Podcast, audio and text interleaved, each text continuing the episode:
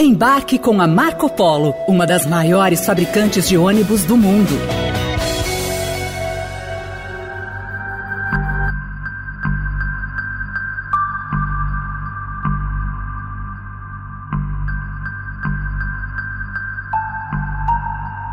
Uma história que até agora não se sabe se é real ou ficção, mas ela caiu como uma bomba no seio do bolsonarismo. Em entrevista à revista Veja, o senador Marcos Duval, que era alinhado a Jair Bolsonaro, disse que participou de uma reunião golpista no Palácio da Alvorada.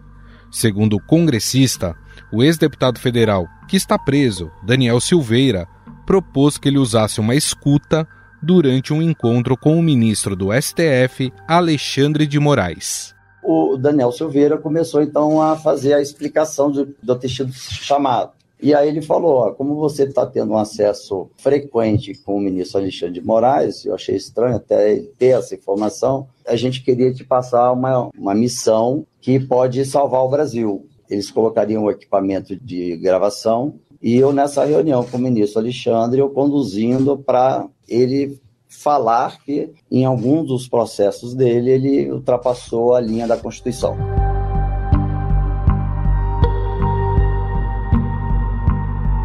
A intenção era obter uma declaração comprometedora que pudesse resultar na desmoralização de Moraes e até mesmo em sua prisão, o que impediria a diplomação de Lula como presidente.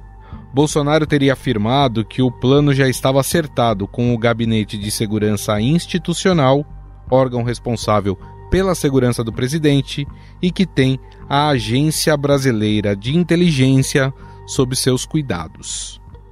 Mas, no balanço das horas, o clã Bolsonaro se movimentou para tentar colocar panos quentes na história. Após um encontro com o senador Flávio Bolsonaro, Marcos Duval mudou parte da primeira versão apresentada por ele à revista. No novo enredo, o senador disse que a ideia não partiu de Jair Bolsonaro, mas somente de Daniel Silveira. Bolsonaro só teria participado como ouvinte do plano. Durante todo esse processo, o presidente estava em silêncio. Quem falava era o Daniel. Ele falou: Eu vou pensar e depois eu faço o contato. Então não houve, que eu acho que saiu na imprensa, que o presidente me, me coagiu. Isso foi ontem, eu já prevendo por conta do meu trabalho de levantar o que aconteceu dia 8 de janeiro. Então eu fiquei já ciente que em algum momento alguma coisa ia acontecer para me colocar numa situação a qual eu poderia perder minha credibilidade, minha honra.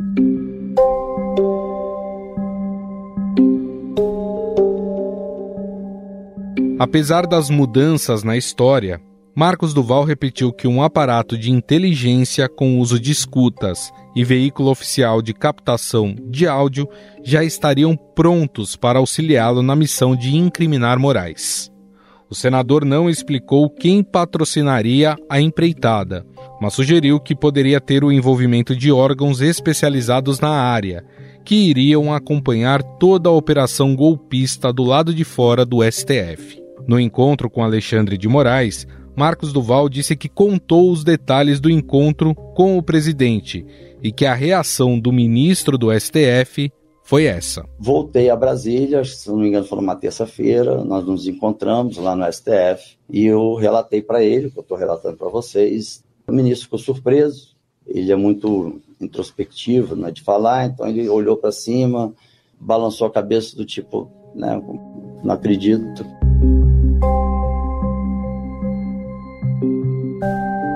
Flávio Bolsonaro confirmou que o pai teve uma reunião com o senador Marcos Duval, mas alegou que a situação narrada não configura nenhum tipo de crime. O senador admitiu que tinha conhecimento da reunião, mas colocou a responsabilidade da proposta no ex-deputado Daniel Silveira.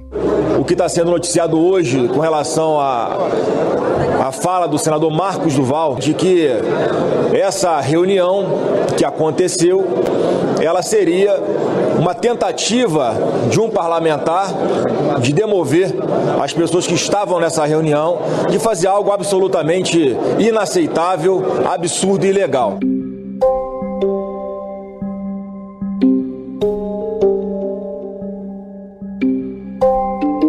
Nesta quinta-feira, o ministro Alexandre de Moraes aceitou um pedido da Polícia Federal e determinou que Marcos Duval fosse ouvido no inquérito que investiga o ataque à sede dos três poderes no dia 8 de janeiro. O magistrado também sinalizou que a intenção golpista pode ser enquadrada como crime de golpe de Estado e de abolição violenta do Estado Democrático de Direito. O ministro Alexandre de Moraes acaba de autorizar a Polícia Federal a tomar o depoimento do senador. Foi um pedido feito pela própria PF. O Marcos Duval, que afirma né, que o ex-deputado Daniel Silveira, preso hoje no Rio de Janeiro, levou ele a uma reunião com o ex-presidente Bolsonaro para articular o que seria um golpe de Estado. Esse esse plano, segundo Marcos Duval, incluiria aí gravar clandestinamente o ministro Alexandre de Moraes.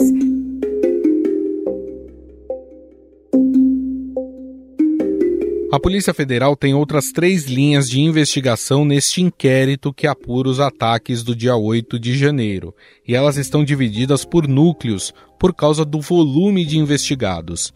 As frentes de apuração miram instigadores e autores intelectuais, executores e financiadores dos atos golpistas. Bolsonaro também está sendo investigado, sob a suspeita de incitar os radicais. A Procuradoria-Geral da República pediu hoje ao Supremo Tribunal Federal para investigar o papel do ex-presidente Jair Bolsonaro na invasão à Praça dos Três Poderes.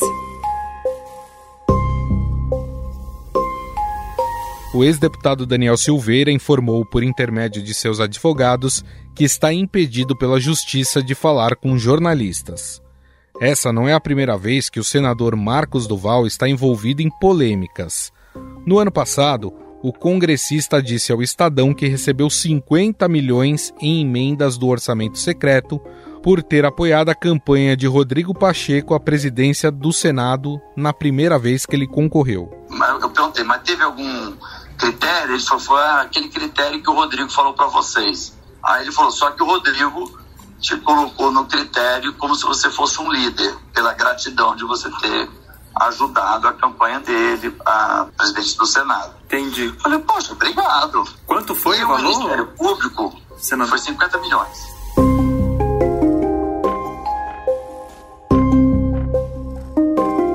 Após a publicação desta entrevista pelo site do Estadão, Marcos Duval divulgou uma nota no qual afirmou ter sido mal interpretado. Afinal, o que há de verdade nessa história do senador Marcos Duval? Ela tem potencial para implicar Jair Bolsonaro? Para entender melhor todo esse enredo, vamos conversar com o repórter de política do Estadão, em Brasília, e colunista da Rádio Eldorado, Felipe Frazão.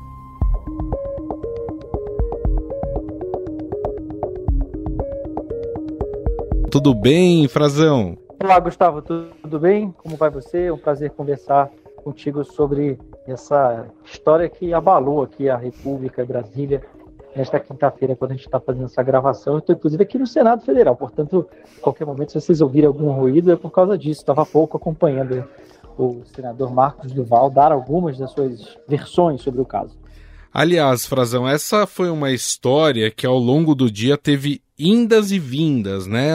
Primeiro, ele disse que Jair Bolsonaro o havia pressionado para poder fazer esse todo esse aparato de gravação do ministro Alexandre de Moraes, depois de conversar com o senador Flávio Bolsonaro, filho de Jair Bolsonaro, ele voltou atrás e disse que na verdade quem elaborou tudo foi o ex-deputado Daniel Silveira, que inclusive foi preso nesta quinta-feira.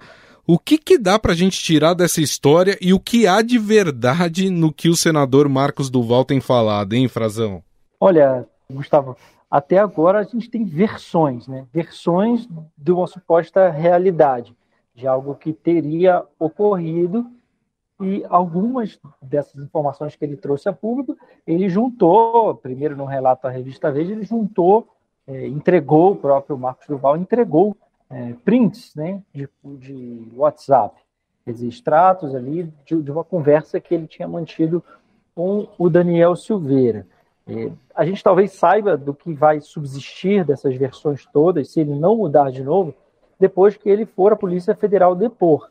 Ele foi intimado, por ordem do ministro Alexandre de Moraes, teria inicialmente cinco dias para falar, mas já estava sendo aguardado é, na tarde desta própria quinta-feira para prestar os seus esclarecimentos. Isso porque, é, Gustavo, ele já envolveu até o ministro Alexandre de Moraes na conversa.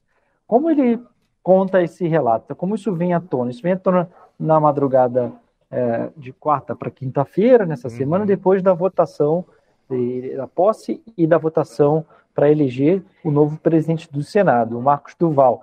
Ele vinha prometendo votar no Rogério Marinho, é, que era o candidato do bolsonarismo, do presidente Jair Bolsonaro, e foi derrotado.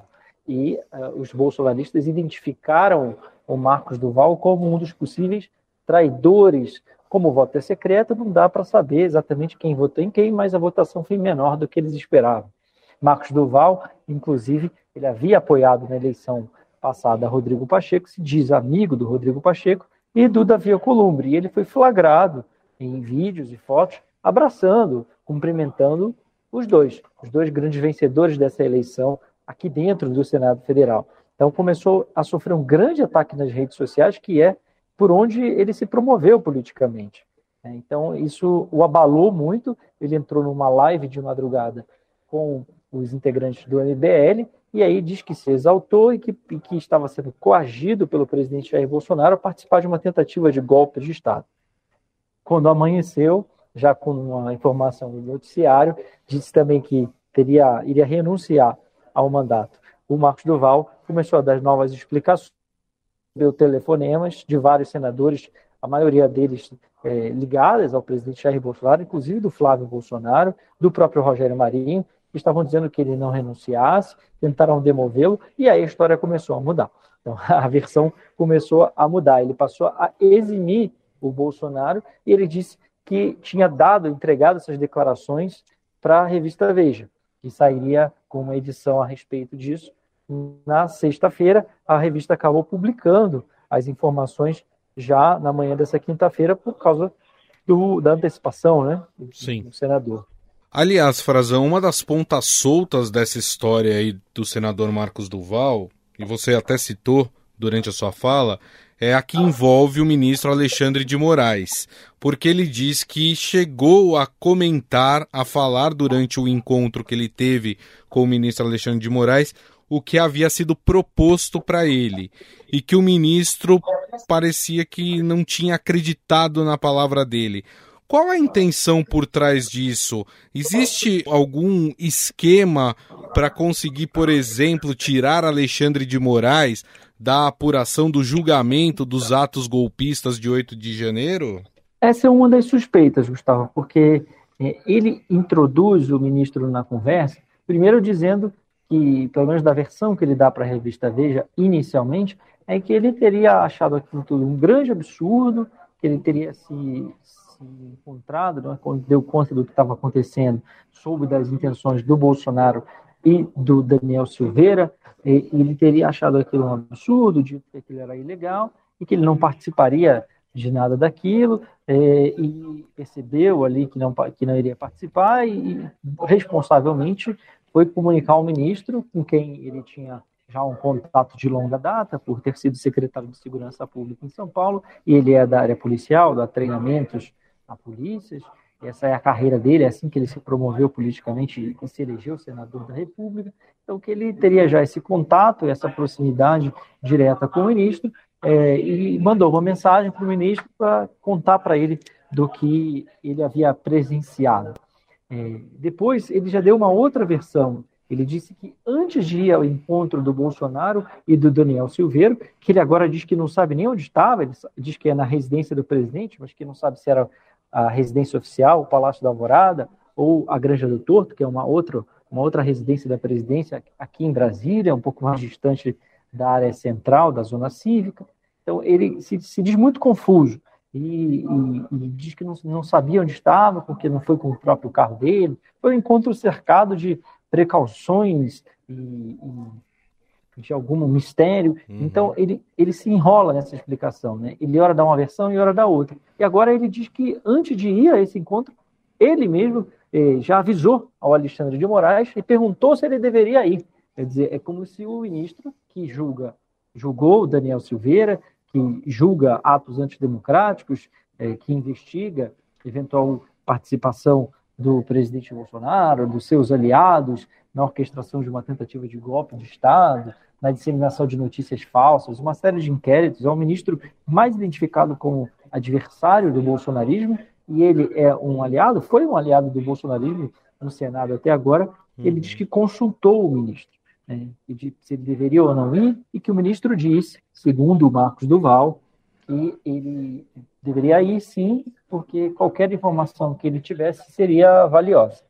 Então, quer dizer, ele já coloca como se o ministro estivesse lhe dando um conselho, né? um conselho para dialogar com, com, alguém que é réu, in, in, investigado em réu, e foi inclusive já condenado pelo Moraes, o Bolsonaro é, deu o perdão, né? anulou a condenação do Daniel Silveira, mas que acabou sendo preso já também na manhã dessa quinta-feira, em decorrência do descumprimento de medidas cautelares, medidas restritivas de, da liberdade, seguidas vezes, que lhe haviam sido impostas. Hoje ele pode ser preso porque encerrou né, agora o, o mandato anterior dele de deputado federal.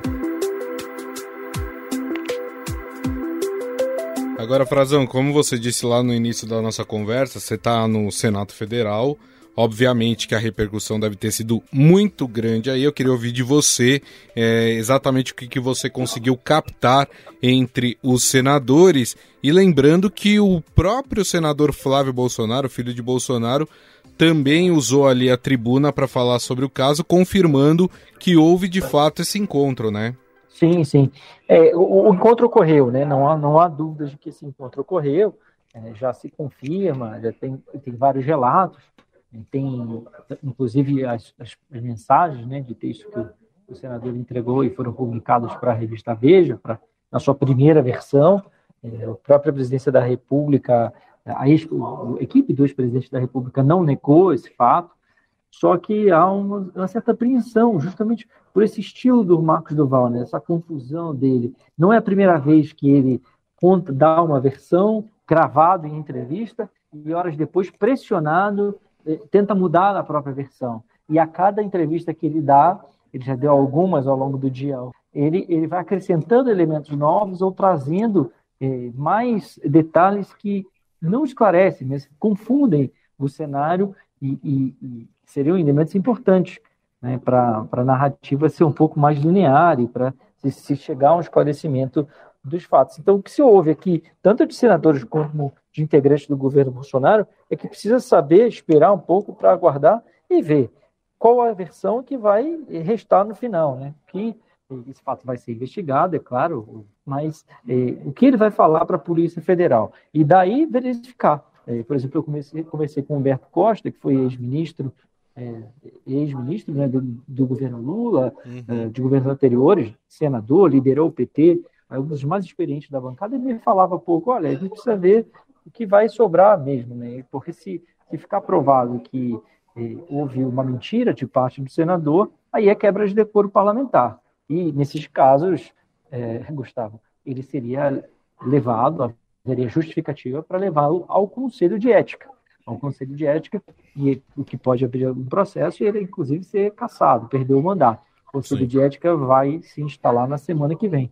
Mas também eh, foi, na avaliação do Humberto Costa, e de outros ministros do governo Lula que circularam aqui ao longo do dia, é a primeira vez também que alguém está, um próprio aliado, está envolvendo o presidente da República, pelo menos na sua versão inicial e não na que foi alterada ao longo do dia, numa tentativa é, de golpe de Estado. Agora, Frazão, é importante falar também um pouco quem é Marcos Duval, porque ele é um político envolto aí de algumas polêmicas. A que me vem à cabeça foi em relação à declaração que ele deu ao, Estadão.